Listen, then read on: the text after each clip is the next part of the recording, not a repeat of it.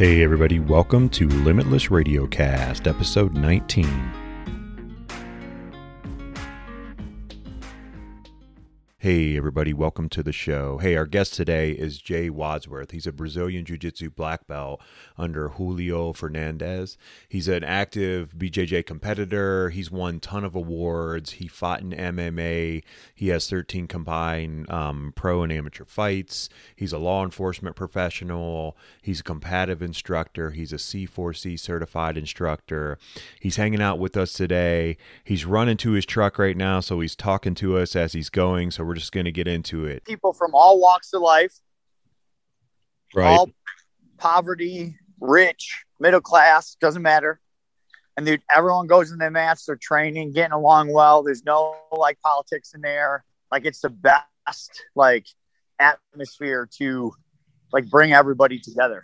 You know what I mean? So I feel like, you know, everyone is so like tense about things. And it's like I train with people from all walks of life. You know what I mean? Doesn't right, matter. exactly. What, right. What their culture is, what what their financial status is. Like the jujitsu gym, man, that's like where everyone just comes, chills, gets work done, uh, betters their life physically, mentally.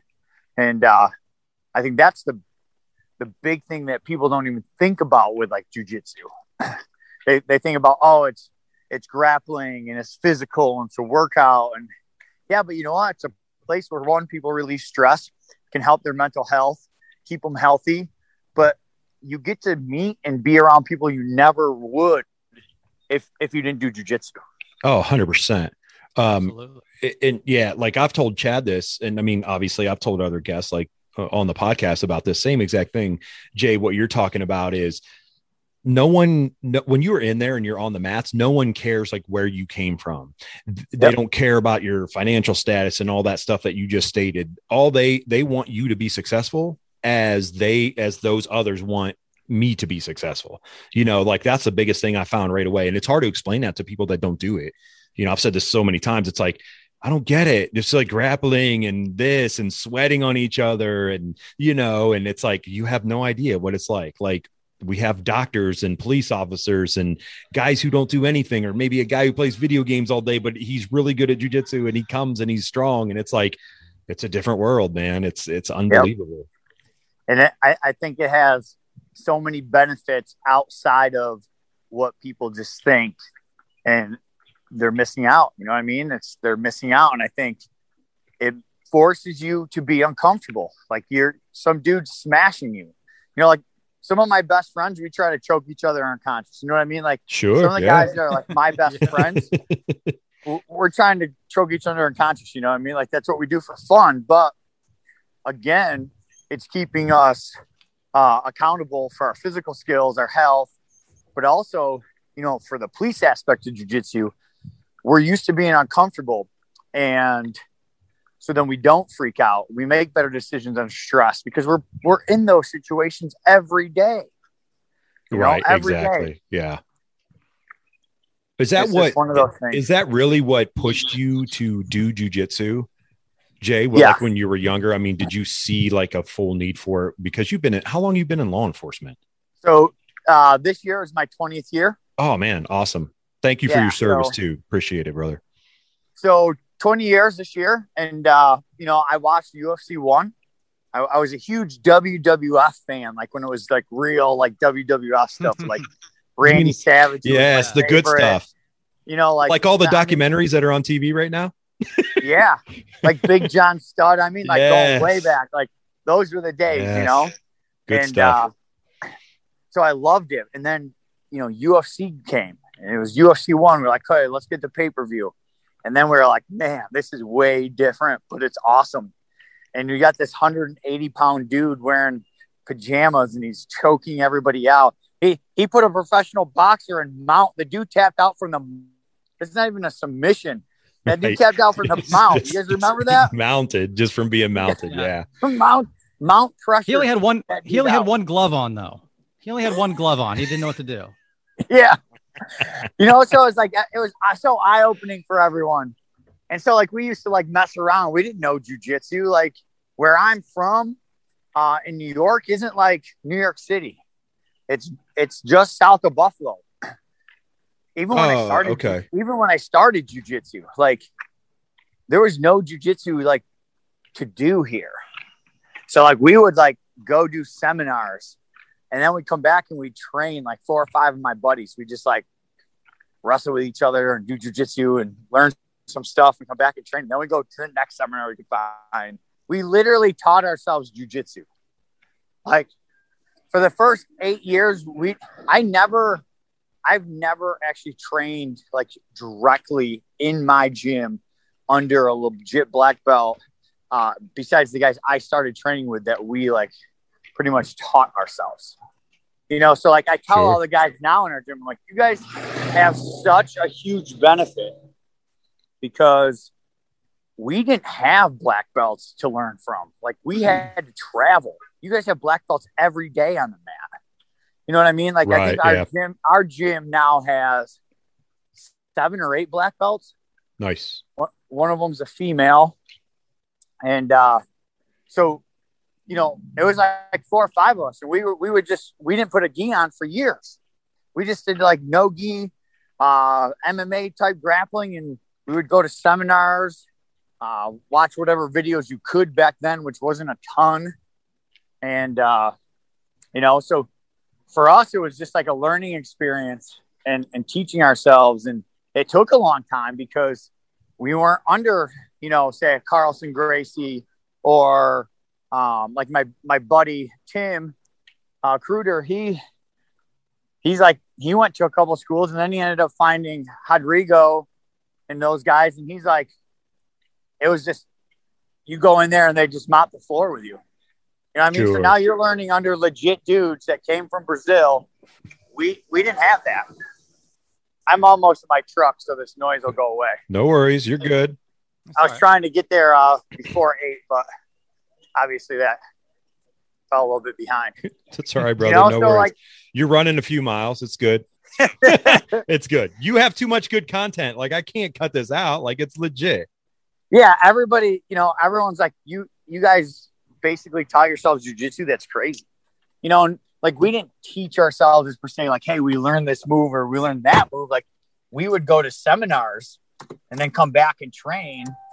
And then eventually like uh found found a brown belt to train under out in Erie. So I was driving. Yeah, pick up on my truck now. Yeah, there you go, brother. We got you. Ah, All right, sweet. Yeah. So, yeah, it was crazy because I drive to Erie, which is about an hour. Downtown Buffalo is about an hour and 10 minutes for me. You know, so we'd make it like once a week because we were working had lives still on top of that. Sure. And uh, so that's what we were doing is just training. And I really didn't get into training jujitsu and MMA, honestly, until like my first year, second year on the job. oh wow. and then I was okay. like, so like 2002, 2003, I started dabbling around with like my friends, nothing official, and just kind of like learning. And didn't really get serious till like around 2005, 2006, where we really like put in work like every day. And uh, I started putting in work because of, because of work. I was like, I'm athletic.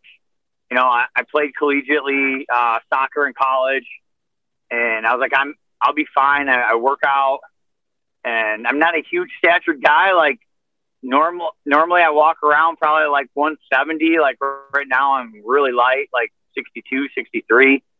Um, my wife's making me do some E2M workout thing with her. and I have to cheat all the time. So like I cheat like when she's not around me because otherwise I'm losing too much weight. So she, hopefully she won't listen to the podcast because like it's like intermittent fasting. So we're intermittent fast noon to eight, or I mean eight at night till noon, till noon. Yeah. and eat in that eight hour window. But I can only eat certain things, and it's good. But dude, I lost like eleven pounds in the first four days. Like I work out too much and have like too much energy to like. Well, and that's the thing, man, because I'm always seeing like you're always doing something on your Instagram. Like if you're not shooting, like practicing shooting, like you're teaching somebody or you're teaching in a seminar, I'm like, man, Jay is on the move all the time. Like he's always doing something. so yeah, man, well, if you're intermediate Chad fasting, like, hey, yeah, Chad's like, hey, can you do on the 14th of May? And I'm like, ah, oh, I would love to, but I'm going to be on an airplane because I'm going to Vegas for the weekend, you know? Oh, okay. and then he's like, what about the following week? And I'm like, yeah, I'll do the following week because I'll be home. So it worked out perfect. Good. Yeah. So, but yeah, I, my schedule's crazy. You know, I have a full time police job uh, where I, I work to work for full time. Sure. Um, yeah. They tell me I'm part time there because I take a lot of time off, but uh, um, I earn the time off and I use it, and then I work for yeah. the state as well. I'm uh, an instructor for the state. I I wrote the curriculum for DCJS for New York State for their defensive tactics uh, minimum program for their zone academies and defensive tactics instructor schools. So I teach those for the state, and then I, I am an adjunct senior instructor for a company called Progressive Force Concepts out of Las Vegas. Um, so I do a lot of stuff with them, and then trying to get to the gym and teach it our kinetics. So like, you know, for me, that kind of I can't really keep a a schedule there to be like, hey, I can teach every Monday, Wednesday, Friday night. Sure. I travel too much. Sure, yeah. So whenever I pop in and train, I, I train like in the mornings. I'll train like on my days off, uh, weird times, and it's kind of like now I'm not taking a lot of classes at Kinetics I, unless I'm home and I can because I, I'm not consistently working the same schedule. It, uh, so I just New York was really stupid, like Section 6 with wrestling. So the rest of the state wrestled February through March, and our section decided to postpone it till May. So we're wrestling now through the middle of June. Oh, so wow. wow. Every day I'm at wrestling practice from four to six because. I'm the assistant coach for the high school. Nice. so I'm getting my, my training in there. I'll, I'll go in, and one of the other coaches works with me, spot team, uh, as well. Uh, very good wrestler. His son's down there. He's one of the coaches. So him and I will wrestle with each other or do jujitsu before or after practice to get our, our rolling in for the day. Nice. So I just find time, like no matter where it's at. You know, people are always like, "Hey, I got, I got three kids and I work a full time job." You know, so like I, I don't got time to train. Well, I got a wife, I got four kids and like three jobs. So like, it's your priorities. right. how, how, do you get your priorities yeah, right. jujitsu? Find priorities. Right. And you can right? do like, it. Yeah. Find you can be on your yeah. phone. You can find an hour left. Yeah. Yeah. Find an hour. You can find an hour somewhere. Yeah. Look at your phone. Every phone now has screen time, right? Take an hour off of that every day mm-hmm. and, and, and, go A hundred percent. You know, yeah. or if you watch TV, you watch TV, how fine then how about two days a week you don't watch TV at night and you go train for an hour? Because exactly. let's let's be realistic. Unless you're a super high level competitor or like living the jujitsu lifestyle, the average jujitsu person trains what two to three times a week. So if you're doing two days yeah. a week and you do an hour class twice a week, you're way ahead of what the normal person is. Right. Exactly. Yeah. yeah. And if you can't find two hours a week, then your priorities are just upside down. Right. That's a good point too, man. Look at your screen time, especially nowadays. You know, everyone's living in the screen. I mean, people yeah. people live in the screen, they don't pay attention or whatever. Like you just got to push aside that kind of stuff and make the sacrifices to do what you need to do to better yourself. And you and it's an excuse. I mean, at the end of the day, we've talked about it before, Chad and I, you know, people want they want the glory, but they don't want to put the work in. You know. Yeah. And we talk about that a lot for for police officers too uh, a lot of them is it's not finding time; it's the ego. They don't want to realize they don't want to realize how bad they are. Sure, they're, they're going to be bad when they start. We all were bad. We were all bad when we started, right? Like none of us came out and walked on the mat. We're like natural, like phenoms. If we want to get someone that trained, they they'd wipe us no matter what. You know, but sure. like my friend, a good yeah. buddy of mine, and he's an amazing jujitsu practitioner. And uh, like I roll with him and I feel helpless, right? And like, not many people make me feel helpless. Like, I feel like I have a fighting chance against most guys I roll with. this dude makes me feel helpless. And I don't, I feel like he's not even trying. His name's Matt Secor.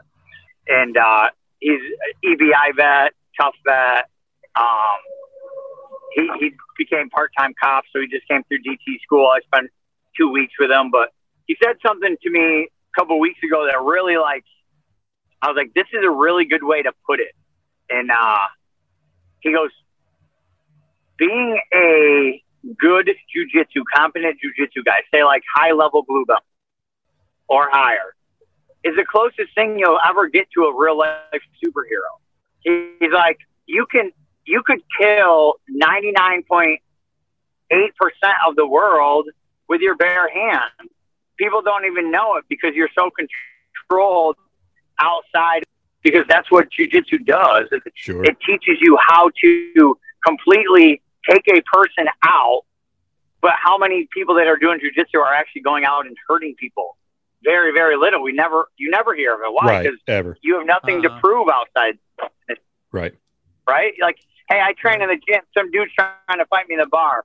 Uh, that dude's gonna get smoked. You know what I mean? Like, it's sure. not even worth my time. It's not okay, dude. You're tougher than me. I get it. You know.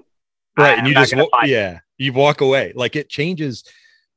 Now I'm older I'm in my 40s. So you're right, Jay. Like it's funny when you when I sit and think about it, I was like, yeah, even now it's like, oh, just yeah, I'm not, it's not worth it. Like just just move on. Like, yeah, good, you're tough, dude. It's cool. Like, you know, and I find that very quickly uh, as um in jujitsu there, like at East Coast, everyone there is the same way. It's the same mindset. And you know, people get weeded out. I mean, Chad and I asked the same question, you know, is jujitsu for everybody? you know, and and Chad has given given great, you know, definition of that. And we always ask everybody that. Like, what would be your thought? Do you think, Jay, that like jujitsu's for everybody? I don't think it's for everybody. Uh, I think it could be good for the majority of people. But again, as a society as a whole, there are going to be people in society that jujitsu is not going to work for. It's just not going to be. But one, uh, they mentally don't have it in them to be, or two, they're they're just um, maybe they have bad bad implications of what they want to do to somebody. Like those people get weeded out in the gym, though. You know, yeah. they're they're going to get weeded out in the gym. Like, like you don't let those people there. And so my gym is owned by a a state police officer, and uh, he actually got his black belt one year before me. Oh wow! So he's oh that's awesome, man. So he owns the he owns the gym. So it's he owns Kinetics. Yep, that's very cool. Okay. So we had two different gyms. I had Jamestown MMA, and he had Kinetics. And then the area we're in, we're like, dude, we're just drawing from each other. You know what I mean? Like we're not in our area. When we merged over a decade ago, we're like, this area is too small to be taking all the good guys and all the talent and separating it into two different places. Sure. So so so we ended up merging. We merged Jamestown MMA, MMA into Kinetics. So uh, Josh is the owner of Kinetics, and uh, he's a black belt. Um, he played for the Bills back in the day. He's a oh, freak. Um, but you know, we merged, and it's like was one of the best things we did. It was crazy, but we we are very cop friendly gym, obviously, and we give everybody one chance. Right. So there'll be people that'll be like, Hey, Roger, if I can come down to the gym and start training with you, you know, that I, I'm dealing with them on the road. I'm dealing with them on the street. And I'm like, all right, dude, be good for you. Come down and train. You know, maybe, maybe get on the right path. We give everybody one chance, you know, and so, some guys have taken us up and stay. Some guys come and their attitude's not there, and it, it weeds themselves out. Sure, oh, yeah. right? Yeah. It'll weed the, that weeds themselves out, and sometimes they'll it'll be a conversation like, "We need to weed this dude out." Yeah, you know. um, and then there's other guys be like, "Hey, we need to put into this dude and get him uh, on the right path because he, he's got he's got things that we can help him to get out of the path he was on. We can put him on a different path. Sure. Yeah. And, and when we talk about jujitsu, when we talk about paths and routes and uh, like say passing sequences or uh, sweeping sequences and attacks and all that kind of stuff, like um, we can do that. We can help people get better because again, jujitsu is good for your mental health. It gives you a place to release your stress, and you don't think about what you're stressing at when you're in jujitsu room. Like you don't think about it. At least I don't. Most people I talk to, mm-hmm. once you're on the mat, like you, everything is like gone. Yeah, whether it's for an hour yeah. or whatever it is. And yeah, it's, it's good for people. For yeah, sure. that nothing's ever a hundred percent. And and we talk about this and talk about this in moves. We talk about this uh, in whether it's gunfights or combatives or in life overall or jujitsu moves. You'll be like, here's a Kimura. This setup is golden. It's not going to work 100% of the time. There's a fail point of everything, just like is jujitsu for everyone. Jujitsu is for a lot of people, but mm-hmm. there are going to be people where it just it doesn't fit. There's not a fit there, or maybe the gym's not a fit, or maybe uh, it's just not going to work out. You know, but I think the majority of people can benefit from it. And again, nothing's 100% though, and I, I don't care what it is any aspect we get to. Sure. Yeah, absolutely. And the confidence that it gives just, you know, normal people in jujitsu, I can't imagine the confidence it gives you in your line of work. It, right? Huge. I mean, it's it, got to be, it's got to, yeah. It's huge. And, and the thing with the confidence is, it's not, I mean, the confidence is good. You got to have confidence. I, I, think confidence is like mm-hmm. number, like top three that jujitsu does for police gives you confidence but it's also the skills that it gives you. And most importantly, I think, is how it makes you uncomfortable and you've been there before. You're not freaking out, right? Now, imagine you're in side control and bottom and someone's shoulder pressure and smashing your face in, right? Mm-hmm. But now your gun belt's on. So now they could be getting to your gun or you can't get up and you're getting beat up. And you got every fight that a cop is in has multiple weapons in it. And those cops bring those weapons to that fight we don't know what the bad guy's got on him or the suspect. He might have sure. weapons too. Exactly. Yeah. So now, so now if I'm freaking out because I'm on my back and I'm like a fish out of water or, um, you know, I'm an alligator and I pull that, that tiger into the water and I'm out of my element, uh, you're freaking out. Your, your decision making process, your critical decision making process under stress is not good. And now we're putting ourselves in that situation and we have zero critical decision making skills because of it.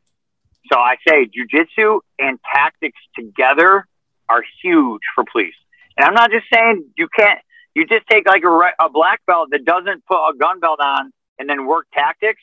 Yeah, the jujitsu is going to help them in, in certain aspects, but you have to merge the two together.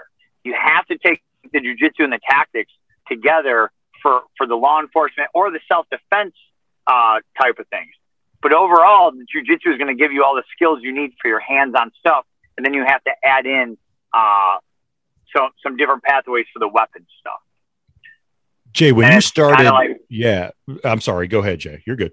No, no, no. Go ahead. I, I was going to ask you when. So when you started training or doing seminars and teaching classes and whatnot, did you require everyone to um, have a belt on or to see? Or uh, obviously, you demoed that when you're doing it but just you know to get them comfortable like do you have them wear a belt at the same time like gear or anything like that on them so they know what it's like to be in the field and have that kind of stuff on when you're doing so, jiu-jitsu so i use the the phrase if we're not evolving we're falling behind a lot mm-hmm. if we're not evolving we're falling behind when i first started as a purple belt really teaching like jiu-jitsu for police i was doing it slick which means just like in the jujitsu gym, no gi style attire, uh, no shoes, no weapons. We were just working like things that would work for sweeps and control and stuff. And and as we would see things develop and things occur, we're like, okay, let's train more in our equipment because if we're not training our equipment, we're not going to see the failure of certain things with equipment or certain opportunities and awareness for the suspect while, while we're fighting. So say now we're doing jujitsu and we add punches in right? Mm-hmm. So a lot of jujitsu schools don't add punches in. So like, say once a month or twice a month, hey, we're going to do jujitsu. Everyone brings their MMA gloves. Now, once we hit the ground, you can start punching. You know, and it's just controlled. Ten percent to the face, thirty percent to the body. Just touch, make them make them count. But let the guy know in a self defense situation, this is where he's got to uh, just tweak his jujitsu a little bit. He's got to make it more a self defense jujitsu for striking. So now let's do that, and then now let's add in gun belts, Hmm, right? okay. Because Hmm.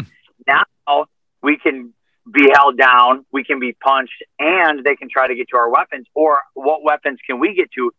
And not only like what can they get to and what can we get to is a lot of time is when is the right time for us to take our our weapons out.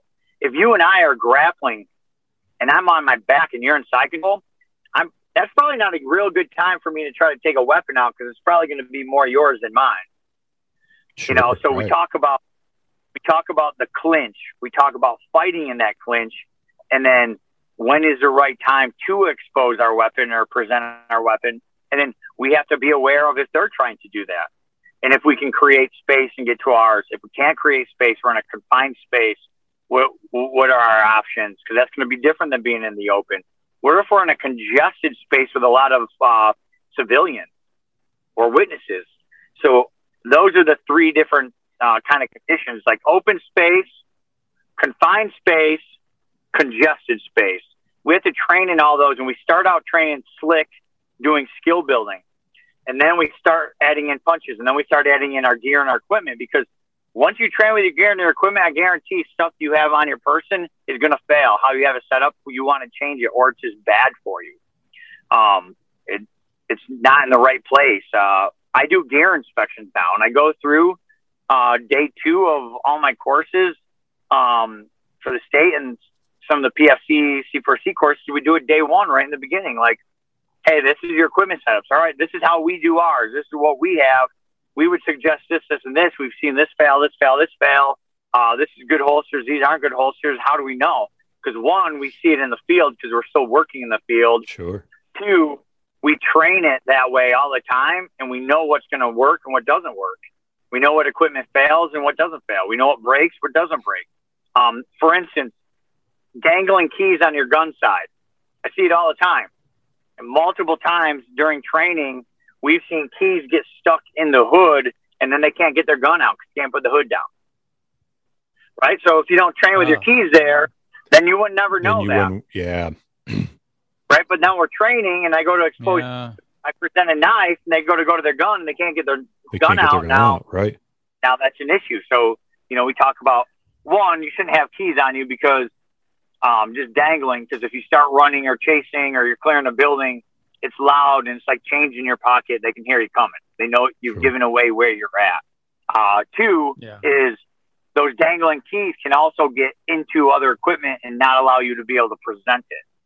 Uh, so that's what I mean by that's the difference of training slick and training in your gear is you find what's efficient and what's not efficient or what completely fails. Sure. And you have so much time in doing this, and obviously you studied it and you train in it. And it's like it's training someone to be situational awareness. Like Uh, understand number one. yeah, understand what's going on, what's going to work. Do you guys do you put uh officers in those positions like go ahead and wear the equipment the way you want to wear it?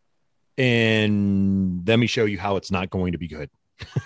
I don't even have to tell them to wear the equipment how they shouldn't wear it. I do my gear inspection of them and give them my my I wouldn't say expertise. I give them my opinion. Mm, okay. of what I see works and what what doesn't work, and uh, some options they should change to. And you know, what most of them do. They don't listen to me, and that's fine. I urge them not to. We urge them not to listen to us when we teach. don't believe us.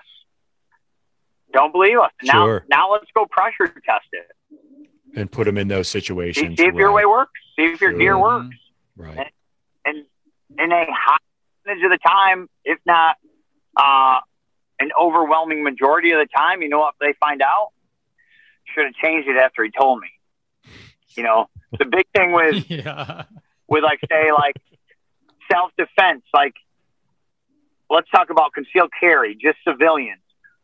Talk about police officers, and they all got guns, right? So your concealed carry civilians that don't train, or your range instructors that are cops that don't train because I have a weapon, I've got a gun, I don't need DT. There's a first and foremost, that's the, the most ridiculous response I've ever heard because if you talk of our use of force aren't even a lethal force encounter. So we're not pulling our gun on everybody. Right. Yeah. So like you're going hands on. Uh, an overwhelming majority, most cops in their entire career will never shoot somebody. Never. But they'll go hands on on a weekly basis. Hmm. So people want to say like police officers are overwhelmingly weapon and, and gun happy. And I'll tell you right now that is 100% false narrative. And here's what I tell people.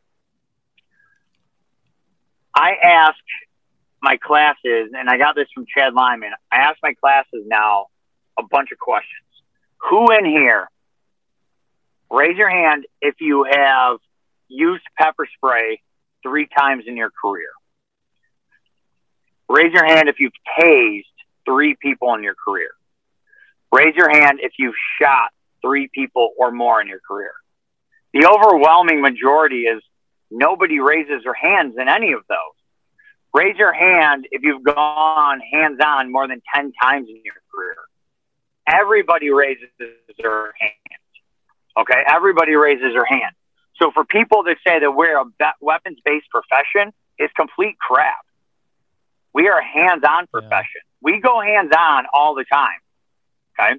So to not train that or to say I don't need to train that because I'm a gun guy is a complete false ego uh, thought process that is ridiculous to, to the farthest of right and left field you can get. People have to understand that I take guys that are in my courses and I, they'll be like, Oh, I'm a range instructor. I've been a range instructor for this many years. And I'll be like, okay, I don't need a DT. I have a gun. And then we put them in drills. We put them in drills with SIRT guns, with simunition guns, with, with the, uh, blue guns. And you know what happens to those guys? They can't get their gun out. Their gun comes out when I want it to because it's going to be my gun. Or they try to get it out at the wrong time and then it's my gun. Or they can't get it, it out and yeah. I could just beat them to a pulp if I wanted to. Sure. Yeah. Right? then that's eye opening to them. Then that's eye opening to them. You know, there's a lot of things that you can train. It's not just jujitsu for police. It should be jujitsu and tactics. And the way I say that is because movement, lateral movement, uh, backing up, moving forward, in and out of the clinch, all that stuff is trained. Like your body has a fight or flight response. Sure. And yeah. what we see when we do training, reality based training, or breaking down live videos, is we will see fight response if someone is moving forward. Flight response is always backwards. And backwards is not necessarily wrong initially. Moving backwards initially is the pro, is it creates space. Okay. Moving backwards consistently without getting offline laterally or driving down, your balance is compromised. You don't know what's behind you. You run into a corner, you fall down. Uh, the person moving violently with momentum forward is, is, is going to be faster than you backward. Uh, so eventually going backwards, you need to change that. Untrained response is usually backwards and continues to go backwards or backwards and stops. Trained response would be the initial one or two steps is backwards and then I'm flanking right, left, or I'm driving back down and, and getting into that fight, fight elsewhere. That third response that we see is fight, flight, or freeze. And what I mean by that is they just freeze. They freeze. They don't, they flinch. They tense up, and they don't move. And that's like the worst one because uh, sure. now they're getting injured. Sure. They're, yeah you know, I crazy. It's crazy. You could watch. You could watch all the knife attacks on police officers. You could watch people coming forward at police officers, like getting shot. And you know, the one that went viral lately was a older sheriff deputy. He did the same thing I talked about. He went backwards, backwards, backwards. The other guy was older, but a little bit tall, was beating him with a stick. Do you guys remember this video? I did not see this. No. That one. So there's 12 shots fired. Wow. That guy's coming forward through 10 shots. The guy's shot 10 times and still wow. coming forward. That's why people don't understand. Like, it's not one, one shot. It's not two shots. It's not, hey, I'm shooting to eliminate the threat. Uh, you know, we talk about with the company I work for a lot about use of force and, and articulation and training. And we talk about we are shooting to eliminate the person is what people want to say, or I'm shooting uh, double tap to the chest, like um, I'm shooting him until he's dead, or I'm shooting him until the threat is stopped. No, we are engaging in lethal force to stop lethal force to us or somebody else until that person changes his behavior of them. So if he's you're coming at me with a knife and I'm engaging with lethal force, I'm going to engage lethal force until your behavior changes of not coming at me with that knife or another civilian. Maybe I start to engage, you drop the knife and your hands are up. You have changed your behavior at that point. That's when I can change my uh, de-escalation, start moving down, getting into a better position, checking myself, going through after action stuff. We talk about shooting targets as we're not saying double tapping. We're not. We have standard defense responses. Okay, we are shooting standard defense responses to whatever that action is that's causing us to go to lethal force. We're shooting a standard defense response until the suspect's behavior changes, sure. and th- and that's that's when we stop. Right, is when his behavior changes, or or um, the the threat itself has gone down, and then the behavior has changed or stopped anyway. So that's important for people to understand, and, and, and, they don't understand it at first until you actually show them and go through it, and uh, it it's eye opening to most people. And the articulation of that is actually good for society. It's good for courtroom testimony. It's hey, this is a standard defense responses that we're engaging. I'm engaging standard defense rounds uh, until the bad guy changes his, his, his behavior. And maybe it's not always a bad guy. Maybe it's a mental health person that's got a knife and he's charging me, right? He may not be a bad person, but he's going to kill me or somebody else. His behavior is, mm-hmm. is, uh, in a lethal force situation, you know, so we're, we're going to engage that guy with a standard defense response until his behavior changes. Not, not, we don't want to kill the guy. We don't want to kill anybody. Sure. Um, right. We, we want their behavior to change to not be, uh, a lethal force threatening to somebody else, us or a, a third party. You know, so I think yeah. when we add jujitsu with those types of tactics, you, you see those critical decision making under stress and pressure becomes much better because you have that time or you, you put yourself in good position or you can control yourself. You can control the bad guy rather than you, you take a cop that doesn't train jujitsu and doesn't have good tactics and you take a bad guy that doesn't train and you have them fight now now we have a shit show fighting in the middle of the street and they both suck at fighting, but now there's weapons mm. involved. Yeah. So it's like, you it's know, good. that that's that's that's these videos we see, you know? Exactly. Right. Yeah, you're 100% right. I was going to ask you, Jay, did your, so you did more tactical training, obviously, after you started jujitsu. Did the jujitsu help you in that tactical type training with shooting and being able to keep calm, keep focused, um because jujitsu at least in my time of doing jujitsu that's uh something that i have seen at least from rolling you know because it's pressure it's pain it's whatever's coming at you and i have um you know there's time chad and i were just talking about it it's like that's something i still need to work on obviously uh slowing down not going so fast understanding that i'm good enough to be able to handle someone that's going super fast or pushing the pressure or maybe they're stronger than i am when you did jujitsu, because obviously that was first before you started, you know, getting into tactical side. I was always curious, like, does that help you shoot better? I, you know, I, like I said before, I, I watch you do videos on Instagram, and I'm like, man, like Jay's always practicing, and I can see just how you pull out, and you know how you're releasing the gun, and how you're shooting, and how, and I understand. I've done three gun competitions before. I've shot a lot of times in my life and I always, I haven't done that since I started jujitsu. So I'm always like, ah, oh, man, does that help? Did it help? yeah. And, you know, and with shooting too, you have to have your fundamentals just like in jujitsu. But sure. once you have your fundamentals, now you have to look at what are my gunfighting skills going to be here? I'm not standing shooting paper that's not moving or not yeah, attacking so, me back. So much right? Different. So yeah, yeah, so much different. So now, what does jujitsu do to help you with that? One, jujitsu makes you mentally strong because when you first go into a jujitsu room, everything's super fast, crazy, and you're like getting crushed, right? So you're mentally building how to be stronger. You're mentally building how to slow things down, but be able to do it at speed. It's just the game slows down for you. What goes into that? Breathing. My breathing slows down. I'm calmer.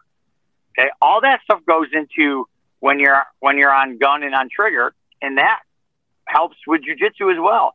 So I think both uh, your jujitsu and your tactics stuff together is is phenomenal because what they do is they both build mindsets that are like uh, used to being uncomfortable, and it slows the game down for you. So again, you're going to make better critical decisions under stress because you might not be as stressed.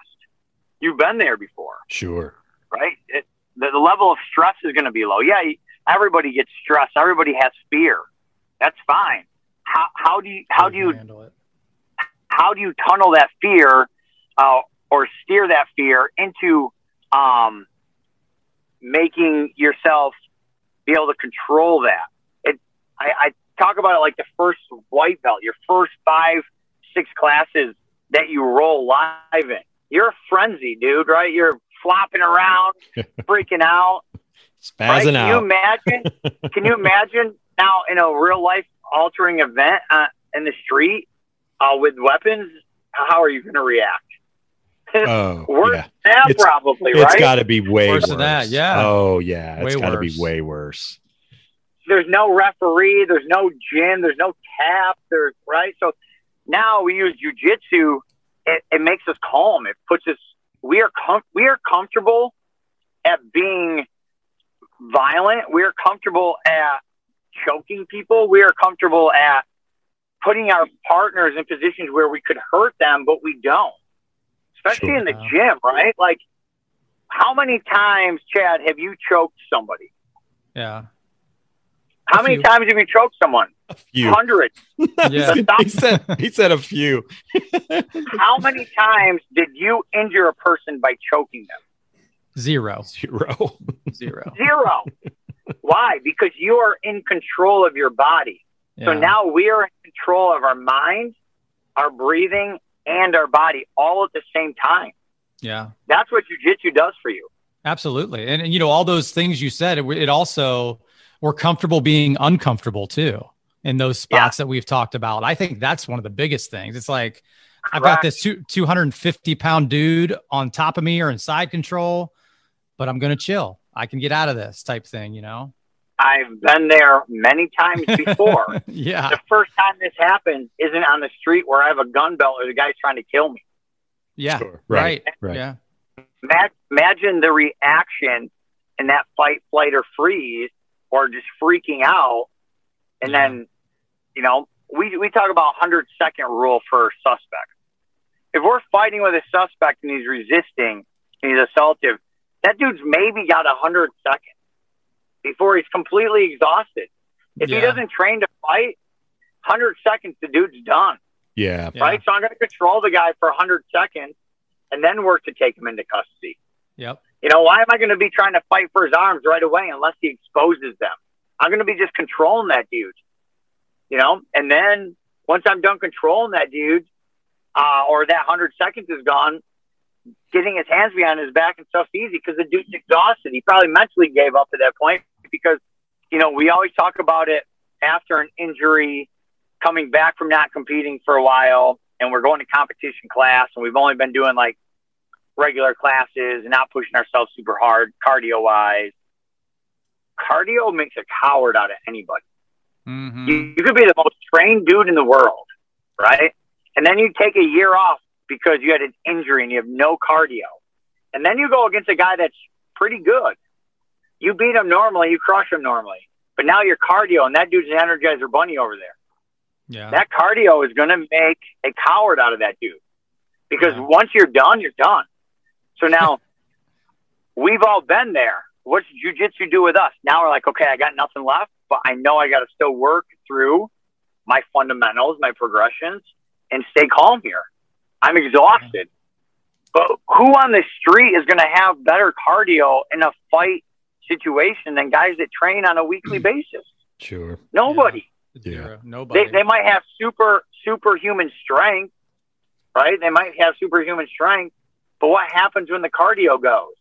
Yeah, it's gone. gone. Everything's yeah. gone. Yeah. yeah. Yeah, the strength right? only lasts that, so long, you know. That lactic acid builds up and yeah, then they're done. Also yeah. fatigue sets in. So we talk about that 100 second rule. So for us as jujitsu, again now, that 100 second rule is important to us because jujitsu gives us the ability to how how long do you guys roll before you're completely exhausted? So five, six, seven rounds before you're like, oh, I don't know, right? Like, sure, a normal yeah. human being can't even make it through a three minute round. No, right. yeah, I was gonna say, yeah. The average human being can't make it through a three minute round. Right? They come in off the street, wipe out. That dude's exhausted, and after one round, he's sitting on the side like dizzy, trying to throw up. After three minutes. Sure. Yeah. That was right? me so the other night. you do jujitsu.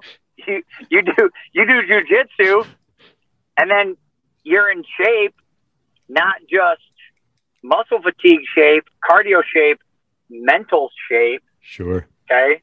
You add all those together, and you're setting yourself up for success, not failure. Yeah, That's what jujitsu. Absolutely. That's it. Yeah. We used to, we haven't done it for a long time. Maybe I'll bring it back, but every now and again, we would do 10 minute matches just to show people how that changes your jujitsu, right? You might be good for four, five, six minutes, but man, roll 10 minutes and see how your game changes.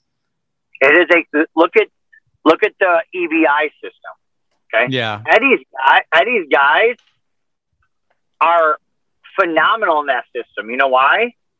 They don't kill themselves in that first 10 minutes. They save themselves for overtime. Right. And they're so, they're so good in that rule set, right? Yep, they run absolutely. a different pace. They run a different pace because that might be their game plan.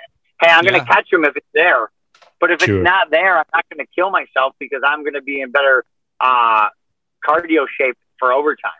Yeah. I'm going to be able to explode in overtime. Gordon Ryan's you know, 30 minute fight to win. Yeah. yeah. Like, wait a minute. Crazy. what are you doing?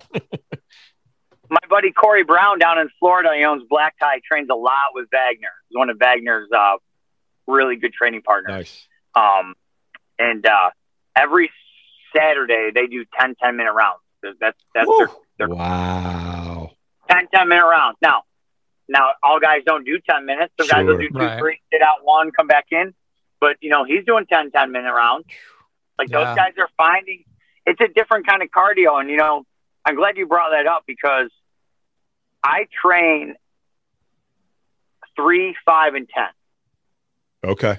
I, I will train three, five, and 10. And the reason I do that, each week I try to get three minute rolls in, five minute rolls in, and 10 minute rolls in on different days. When I do five minute rolls, I'm running that fast, but I got to have a little bit of throttle control. Five minutes mm-hmm. is a mm-hmm. long time if you're running balls to the wall. Sure. Mm, yeah. Three, three minutes, I get better cardio and I build better cardio when I do three minute rounds because I don't yeah. rest. I don't yeah. like try to find resting spots. I push myself for you three minutes. Keep, like I yeah. run, a, I run a fast pace. Now I'll go ten minute rounds. You'll be like, oh, tens are crazy. Yeah, but you learn to pace yourself, find places to rest. You're not like going balls to the wall for ten minutes. Sure. Very few people can do that there are maybe a couple guys right now that can run 10 minutes at a very, very high pace. High pace. Most yeah. guys are running a good pace, a good steady pace, but it's not a three minute pace. It's not a five minute pace. So training for me, when I'm training for competitions or I'm training overall, is I'll switch it up. I'll do three, fives, tens. When we do lunchtime rolls at police trainings, and that's a culture we started to change back in 2016, is we don't take lunch we eat jujitsu for lunch. Oh, okay. So now we train for eight, eight, 12 nice. hours. At lunch, we tell people to bring bring their lunch. We train for 45 minutes and then we eat for 15. So we train and, and we'll change those rounds up. Three minutes one day, five minutes one day, 10 minutes the next day, you know, um, depending That's on awesome, how many man. people are training and whatnot. But I feel like all rounds timing have different benefits to your, your cardiovascular your muscle fatigue and your mindset. And uh, 10 is what I found worked for me well and for, for guys that I train with. Um, and uh, I actually wanted to start talking to more people about it and see what they do, like competition guys and training for like their roll times, you know? Mm-hmm. You're probably on a good pace doing that, Jay. I mean, honestly, because you're building yourself up. You're also building your um your VO2 is building up too. So when your VO2 builds up like that, you're not. Some people try to build it up right away instead of it's like running. It's the same thing. Is like, hey, I'm going to go run a marathon. Well, you're not going to go run a marathon tomorrow. Um, I guarantee it. You're right because I've ran them. so you're going to have to build up you know you're going to have to build up and you're going to want to build up your um your box and make sure that your your lungs can take it and your muscle and you have to learn where lac the lactic acid is going to build up and what point that's going to be so by going yeah. you know like in those time frames you're going to learn oh okay i need to do this a little bit different or a little bit more and then my because a lactic acid as you were stating earlier it, it builds up and obviously someone who's stronger, it will build up faster unless they learn how to chill, relax, right. and not let it build yep. up. It's like going and bench pressing for an hour and it's like, what are you doing? Like, yeah. But then again, I'm not 20 years old anymore. So maybe those guys want to still do that, but it's all good. Like, I ain't doing that but uh you're right i mean like if you stay on that same pace and and that's where you've worked it to do those rounds to build those up you're gonna be fine because you're gonna build up those at least for me from and that's kind of what i've always done with running i've ran for uh, i cut back a lot over the last year but i ran a solid 10 years um from everything from I started out 5Ks, just starting out three miles, man, and just kept working up and working up and figuring out where I was and kept track of, you know, my heart rate and all that kind of good stuff. So, you know, it was like, yeah, at first it was like, oh man, you're blown out. You're trying to run too fast. You're trying to run too hard. Man, you're running, you're running too fast of a mile. You know what I mean? So now yeah. it's like, even in jujitsu, and Chad and I just had that conversation. I need to learn that with jujitsu because I'm still very new and very young in jujitsu.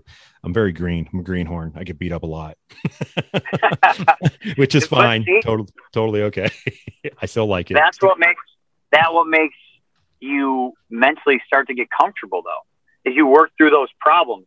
So I feel like jujitsu, uh, PFC, the company I work for in Vegas, stress problem solvers.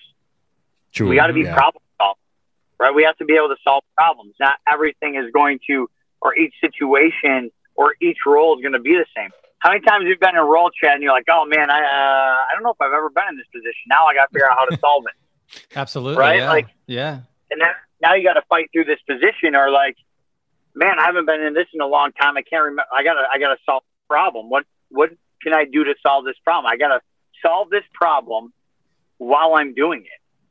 You know, I got to be able to solve the problem, and and yeah. being able to yeah. do that as a human being is super important. And especially if you go back to the tactical world or policing, being problem solvers is huge because you never know what you're going to get. It's not like you go out saying, okay, I'm getting a shooting today. I'm going out, I'm going to get ambushed today. I'm going to go out and some dude's going to try to fight me and take my gun. Like, no, the day picks you. Mm, you don't right. pick day. Exactly. Right? You, are going out, normal day at work. You're going to go out. Maybe you're going to try to get some tickets. Maybe you're going to go out and just answer service calls. Maybe you're going to go out and do some community policing. Maybe you're going out and you're training today. Maybe we're getting a SWAT call. Maybe we have a detail, whatever it is. We don't choose what major events happen to us. Those pick us. Those will pick you. So, like, you have to be able to solve those problems when they occur. And sure. if you can't think, if you can't think under stress, then your critical thinking skills go down. So like the way jujitsu relates to like self defense, policing, and overall your real life, overall life is huge. It makes you problem solver. You know, like solve the problem. I always tell my kids they are arguing. You guys figure out how to solve it because if I do, you're not going to like. It. You know, solve the problem. I just told my kids that yesterday. And I'm exactly. I'm not I'm not kidding. I have I have three, Jay. And uh they're 7, 11, and 13. And I have two boys, they're on the ends, and my daughter's in the middle. So it's like all the time, constantly. I'm like, you guys figure it out. Because if I do, you're not gonna like it. yeah. it's constant. and I think for me, traveling and teaching a lot, the good thing for me is, is I'm not rolling with the same guys on a weekly basis. I'm rolling with different yeah. dudes all the time. You get to see a lot of good, right? uh, different stuff out there for sure. Definitely. And those guys don't know what I do. I don't know what they do. You know, if Chad and I train together on a weekly basis and we're in the same gym, we are going to know what each other's bread and butter is and what they're going to do. And now it's, uh, the grappling is a little bit different because we know each other. We sure. know each other's game. When you start grappling with a variety of other people, you don't know those things. Yeah. You, you don't know those things. So, like, you are right away going to have to be a problem solver. Why? Because I'm going to try to implement my game, but I don't know what what his uh, counters are or what game he's going to be trying to implement. You know, like my buddy Cameron, him and I've rolled together for years and years and years. I know exactly what he's going to do, and he knows what I'm going to do.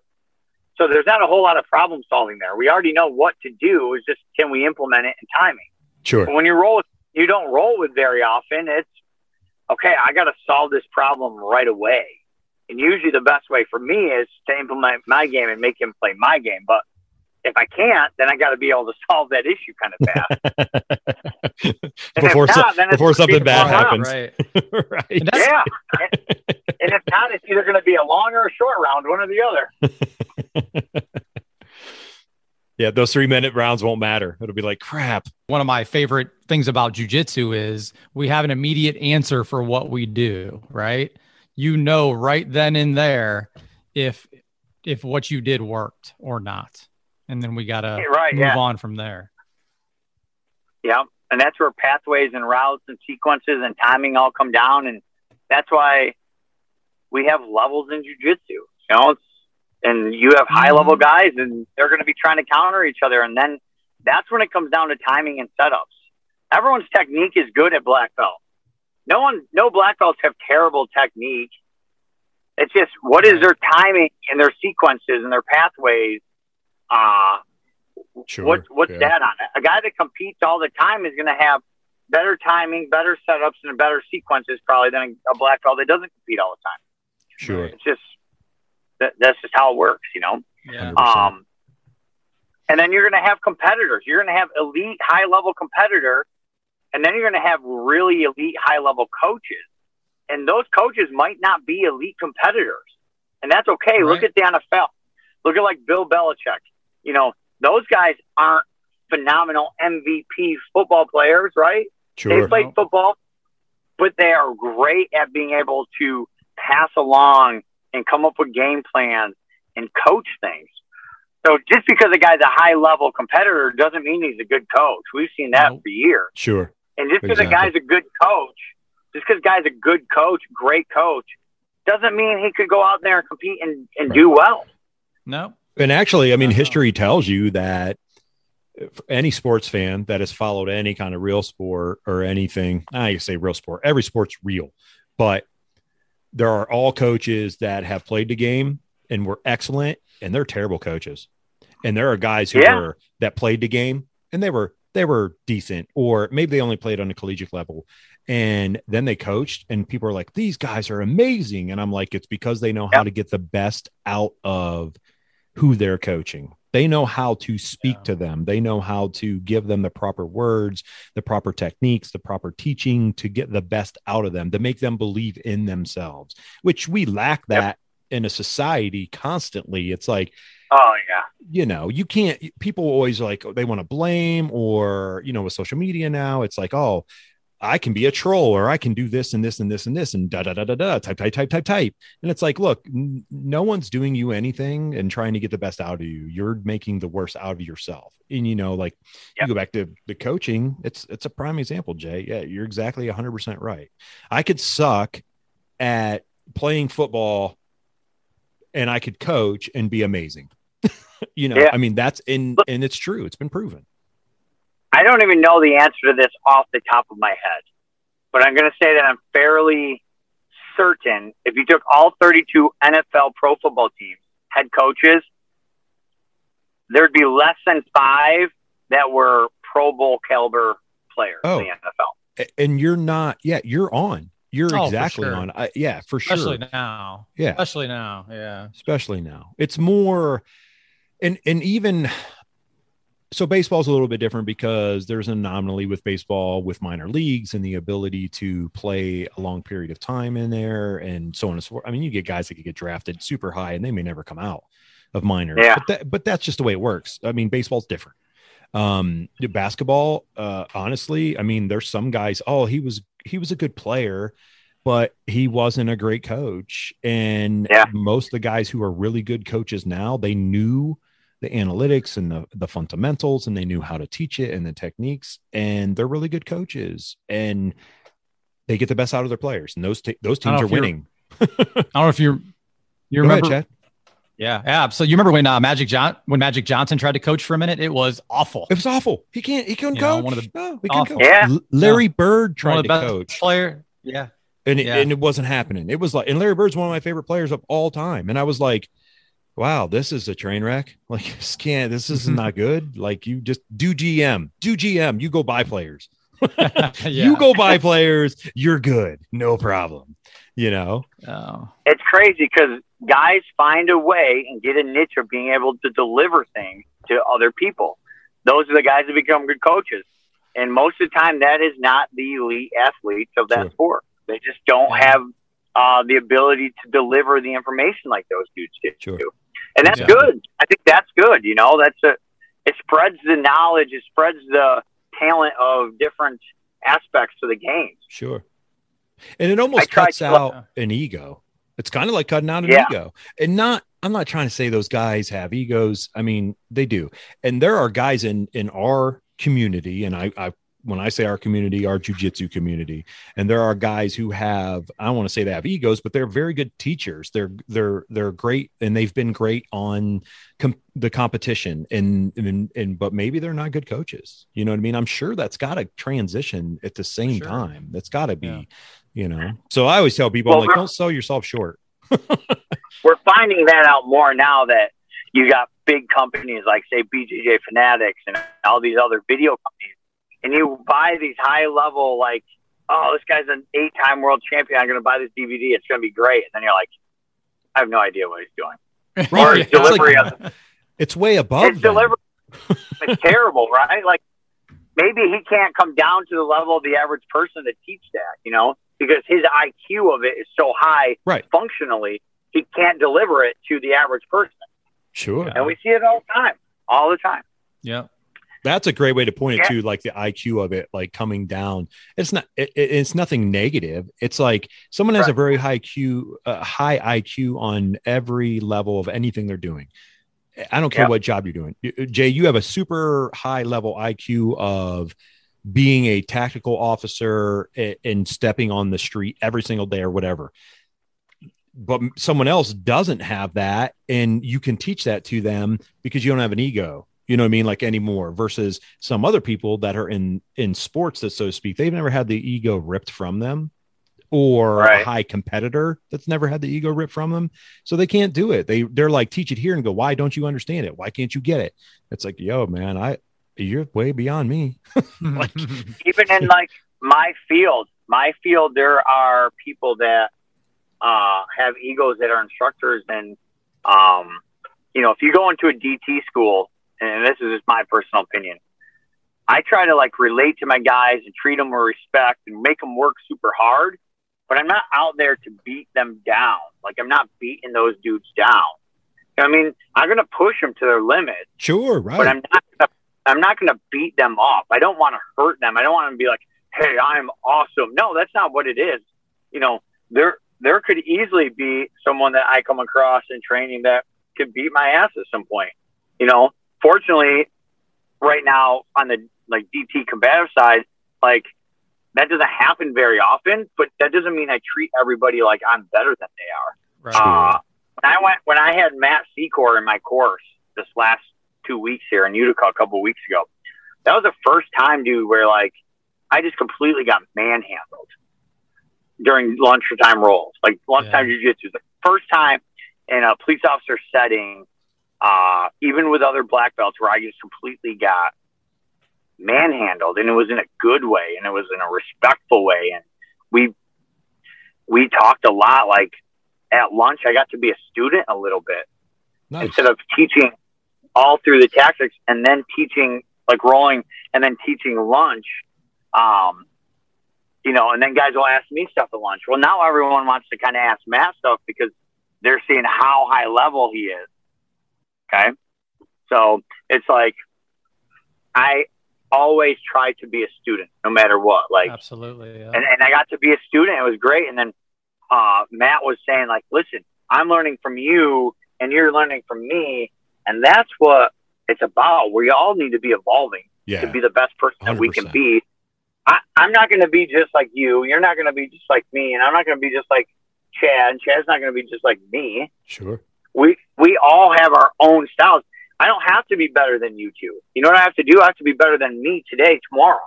I have to be a better version of me tomorrow than I am today. I don't have to be the exact version of you or try to be better than you. No, I got to be better than myself. Right. I got to work to evolve to be a better person myself, uh, better jujitsu practitioner, better tactics guy. If you worked every day to be better yourself, man, can you imagine if society, if everyone in society did that? Yeah. Right. It'd be crazy. We're actually going to make limitless radiocast t-shirts that say be better than yourself because Yeah, it's perfect. Chad and I have talked about it so many times and we go there's so many people that wake up and they want to be better than somebody else and I'm like you better be Yeah. better than yourself first before you're trying to be better than somebody else. Cuz Yeah. if you fail at being better than yourself, you're done. There is no You're being better right. than anybody else. I know. You know? It's unbelievable. I I think we have to like um we like push ourselves to be better than ourselves, you know, be better the best person we can be, not compare us to other people. Like I think with social media and all these things, like people are always trying to compare themselves to other people. Like Oh, and then yeah, I see failure there, right? Like for sure. you could see failure there. Or even if you push yourself to be better than that person, are you still the best version of you you can be? Sure. right? Right. Like Yeah. 100%. the biggest battle is being the best person you can be, not being better than somebody else or comparing yourself to somebody else. Right. Right. You know, I just think like jujitsu helps you with that. I'm Oh, never like, yeah. "Man, I want to be better than this guy. No, I, I want to beat that dude. I don't want to be better than him. I want to be better than myself. Right. You know, Exactly. if I could beat it, if I could beat him, great. But like, completely different, different battle. You know. Yeah. Different mindset. Yeah. Yeah. and that takes and that's Yeah, that takes the time. Yeah. So you're competing, Yeah, man. Uh, yeah, that, it's kind of a cool thing, like because we were like gi or no gi, and then she was like, "Well, let's do both," and so like doing a super fight same guy twice in one day, but one gi and one no gi is kind of kind of cool. Yeah. It's going to be a good time. I It's gonna be great. I don't know if that's ever happened anywhere. I don't think I've ever seen that. I've tried to. I- I've been googling it like in the last week. Yeah. It might be a first. Maybe we set a set a precedent. We'll set a precedent for people to actually do it because every tournament we ever see anymore, whether you know, fight to win, everything's no gi anymore on a high level. Not that there's anything wrong with that, but I, now I'm falling in this category with Chad that I love the gi because I train in the gi a lot. I only train no gi once in a while. So it'd be cool to yeah, see that all the time. Like, hey, you I won one. hate with both. Right. That's awesome. It'll be great. I'm going to keep score. I have score. a love I'm keeping score. love That's, hate that's my job. relationship with gi and no gi. And I would say it's probably about every six months I go back and forth about which one I like better. Nice. Nice. I was going to ask you. We we always ask that question, right, Chad? yeah. Yeah. Which one do you like better? Which one you like better? It depends on what time of the year for me. So like it doesn't always rotate in the same thing. Like I'll get on a no-gi kick and be like, all right, dude, I'm trying no-gi way more than I'm trying gi this month. Why? Just because I don't know. I'm on a no-gi kick. Then I'll be like, oh man, I want to get creative. When I want to get creative, I want the gi on because you can be so creative with that thing. yeah. You know, you can Yeah. you can you can really be creative with the gi. You know, so like for me, I started out no gi for years. Then I started putting the gi on, and I hated it. Then I became in love with it and trained way more gi and competed way more gi than I did no gi. And actually, I was competing a lot in the gi until I started to do fight to win, and then Seth, you know, had me do no gi. Then he gave me another no gi match, and he finally gave me a gi match. and I just did a short notice one in November in, in gi, no gi. You know, and I think most people think like, oh, Jay's a no gi guy, but like realistically, like I wouldn't say that's true. I I love the gi as much, if not more than no gi, and vice versa, depending on what my mood is for that right Sure. quarter or part of the year. I mean, I- I honestly think I could- speaking, like looking at you, it's you're both. You're you're whatever the situation calls for because you train in Right. both a lot. I mean, there are guys they only train in nogi. There are guys that only train in gi and they don't. But you're you're a combination of both. Um, Chad's a combination of both. Uh, Pete, at our other black belt that's at East Coast, he's a combination of both. Like, and that's what I'm learning uh, uh, being in it. But it, it is interesting because if someone would ask you, it's like, oh, he's a nogi guy. Jay Wadsworth's a no-gi guy. No, he's not. He's both. He's a guy that will show up and basically compete against you. Hey, put a gi on, man. Okay, cool. L- give me 10 minutes. Let me go get ready. you know what I mean? It's Yeah. like, no, it doesn't matter. And I always carry both with me no matter where I go. I There you go. See? belt in my truck, spare no gi set in my truck. There you Like, go, man. because you never know what people want to train or like you know when we go for DT, we have two weeks of school. We train every other day. Every other day is gi or no gi. We rotate them, Nice. and I, I think it's a benefit. And people are like, well, yeah, but like in street fights and stuff, like nogi is more applicable, and not necessarily. Not where we live I'll tell you, Sure. not where we live. we live Right. in And Northeast tell you Ohio. You live in, yeah, exactly. Simple, super simple, super simple gi grips on pant legs is an amazing form of control. yeah It's an amazing form to not get kicks, not be they can't move their legs. You get gi grips on both pant legs and pin those feet to the ground. Pin 'em to the Where's that go? ground. Where's that dude going? Nah, not going anywhere. Not happening. No, I always, you know, when when we when we get into that debate on which one's more applicable, right? And people are like nogi, I'm like, where are you fighting somebody in a rash guard and Vale Tudo shorts? You're hanging, you're hanging out at somewhere weird, or you're in Brazil. I don't know where where you're at, but yeah. Right. and obviously they're both good. I'm kind of making light of it, but um, I I think it's more applicable to have a gi, especially where we live. Sure. Yeah. Northeast, most yeah, or at least a, at least half of the year, if not three fourths of the year, yeah, we're in long pants and at least probably a long sleeve shirt, A hoodie. hoodie. yeah. Right, hoodie, yeah. Just like you said Absolutely. earlier, You know, Jay. I mean, we're just now getting warm weather, man. Like weeks ago, it was Snow, really it snowed. and it snowed. We got Like it was Mo- Mother's 81 Day day, weekend, right? right? And then it snowed two, three inches the very next day. And I was like, Yeah, I live in Northeast Ohio, baby. it's, it's all good. it's all good. Awesome. Yeah, So- can't wait. It's gonna be a good time. I, It's- I'm, I'm excited. Uh, I've never grappled Mark. Mhm. Um, we've talked about you know getting matches before because we both have grappled like a majority of the black belts in the region. right. Um, so like you know, it- it's kind of hard to grapple. Uh, it, it'll be better now that more people are starting to get the rank of black belts. There'll be more options, but like Right.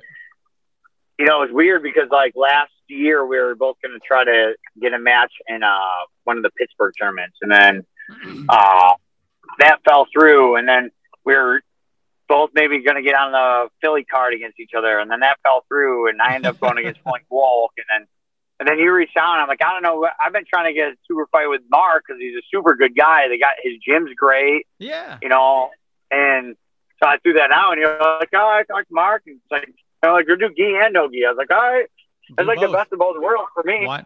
I love not? doing both. Yeah. Oh, It'll be fun. be I hope it's uh yeah, so so it's a two super fights at the police and Hi- the Ohio Police and Fire Games, June 12th. Um, I got to check registration. The registration doesn't go through us. The Ohio Police and Fire Games Committee handles all that. But yeah, um, last we looked, I think we only had like 10 people signed up. So um, We got to get the word out there. Got to well, spread the word. I- yeah, we do. And I think as hard as it is to get police officers to train jujitsu, it's even that much harder to get them to compete in jujitsu too. So But this is a perfect platform for It them is. to try to compete because it's just against other cops. absolutely, Right. it is. It is. yeah. And I'm going to try to bring a couple guys out. I know Chris Shimmick, who I think won it last or in 2019, is coming with me, so he'll be there. We're trying to get a couple of our other guys to come out that are a little bit uh, less experienced. Okay. Um, it's crazy because Chris is a white belt because he won't put a gi on. I remember him. He's the one. He was wrestler, right? Yeah, yeah. He was. But he's, done no gi for years. Yeah, yeah, yeah. He was a pretty physical specimen, if I remember. yeah, he's one of my best training partners. Yeah. No gi. Sure. Yeah. His You lactic acid isn't catching up to him at all. That's that's what you're saying. Yeah, yeah, he's just in great shape. He's one of our SWAT operators. Awesome. He That's cool. coaches the community college wrestling team. You know, Cool. um. So yeah, it's awesome. I can't Good. wait. Can't, Can't wait. I can't Yeah, wait to and then meet the you. next day, June thirteenth, Jay is doing a seminar. yeah. Yeah. Shout that. Yeah. Make sure we got all that information too. Yeah, so Go ahead, Chad. Yeah, so Jay's doing an LEO. Jay's doing an LEO only seminar June thirteenth at East Coast from nine a.m. to noon. It's fifty bucks. All police departments are welcome, SWAT, all that. So um, he was in a couple years ago, and I stuck around and kind of watched. It was awesome. Everybody loved it. Um, so it'll be. I know it'll be a good time. Good. Yeah, I That's can't awesome. wait. Everyone that was there was good. I, I I've stayed in touch with a bunch of those guys, and you know, so Yeah, can't wait. Super excited. Super Good. excited, guys. Awesome, can't wait to meet you guys, Yeah. and uh, yeah. looking and I forward remember. to it. So a real quick story before we go. The, the first time I met Jay, we were standing on the mats and he looked over and there's those pictures by the pop machine of Mr. Hyman of Steve Heineman. And Oh. Jay's like, I, I know that guy. I'm like, how do you know him? But the NAAFS days when you were fighting MMA, he was oh, big- wow. he was a big part of that. So How awesome Dude, old that? school. I yeah, Yeah. the majority of my fights were in the NAAFS. Yeah, yeah. They man, there were some awesome fights back then. One year I fought like six times for the NAAFS. They'd call me in like five days. Hey, someone talk. Can you fight? Like 2009, I think I had like six or seven NAAFS fights. I don't think I had one fight scheduled. They were all in like a week. No, That's awesome. That was before four kids and, and everything else. you were like, Yeah. sure, no problem. yeah, Let's do that, it. that's how it was. I was like, all right, let's do it. I'll go. Right. Awesome, I man. was That's having cool. fun, you know. It was, for me, it was just fun and a hobby, and so I just go and you know I had good success uh, with the NAAFS. I had, I had a lot of fun with them. Yeah, Awesome. it was a good organization. It was it was fun times. I went to a lot of fights. I'm sure we pat crossed paths and didn't even know it. Yeah, like my Awesome. first fight, my first fight, I was on the same card as Stipe Miocic. You know, Yeah. It was his- Wow. Wow. so that's his awesome, first man. fight, his first fight was the same night as my first fight. That's how old we are. Wow. Yeah, well, you know, hey, that's all right. Fine wine, So- my friend. Fine wine. Yeah, yeah. Hey, Jay, anyone you want to shout out? Any uh give us your, your social media so everyone can follow you. I'll put that all in the show notes so everyone can uh check out what you're doing, the videos that you're posting, anything you got. So, uh, Wads BJJ is my Instagram. I use that probably the most. FaceTime is just my name. YouTube is just my name. I have a couple different uh, folders in there: combatives, jujitsu, some stuff in there, and then uh, you know I have some videos on uh, BJJ Fanatics and uh, on social media, and I, I do tons of training courses. You know, Nice. uh, especially combatives. That's kind of like my my lane and I've really taken and started studying and making it a work study of combatives in the clinch distance with weapons on. Uh, it's kind of like what I've really been focusing on uh, the last couple of years. If anyone wants to have training in that, shoot me a DM and uh, we can talk. Nice. So, Awesome. All right, brother. Thank you so much, Jay. Appreciate your time. Can't wait to meet you when you come into town to hear to Canton, Ohio, Stark County, uh, both seminar and competing. Can't wait to see you compete Hey, I'm not getting any younger. um, in the uh, police and fire games in Ohio. It'll be awesome, dude. And appreciate you. Thanks for coming on and talking to us and just having a good time, man. Appreciate it very much. All right, brother. You have a good night. All right, guys. All Thanks, right, I dude. appreciate We'll it. see you See you, Later. brother. All right, you guys Bye-bye. too. later. Thank- Hey, everybody, we hope you enjoyed the show today. Remember, come back each and every week for great guests. Remember to go out there and follow us on social media. Give us a like, give us a share, shout us out, anything you can do to help us. We appreciate all you and we thank you for all that you do for us. Take care until next week.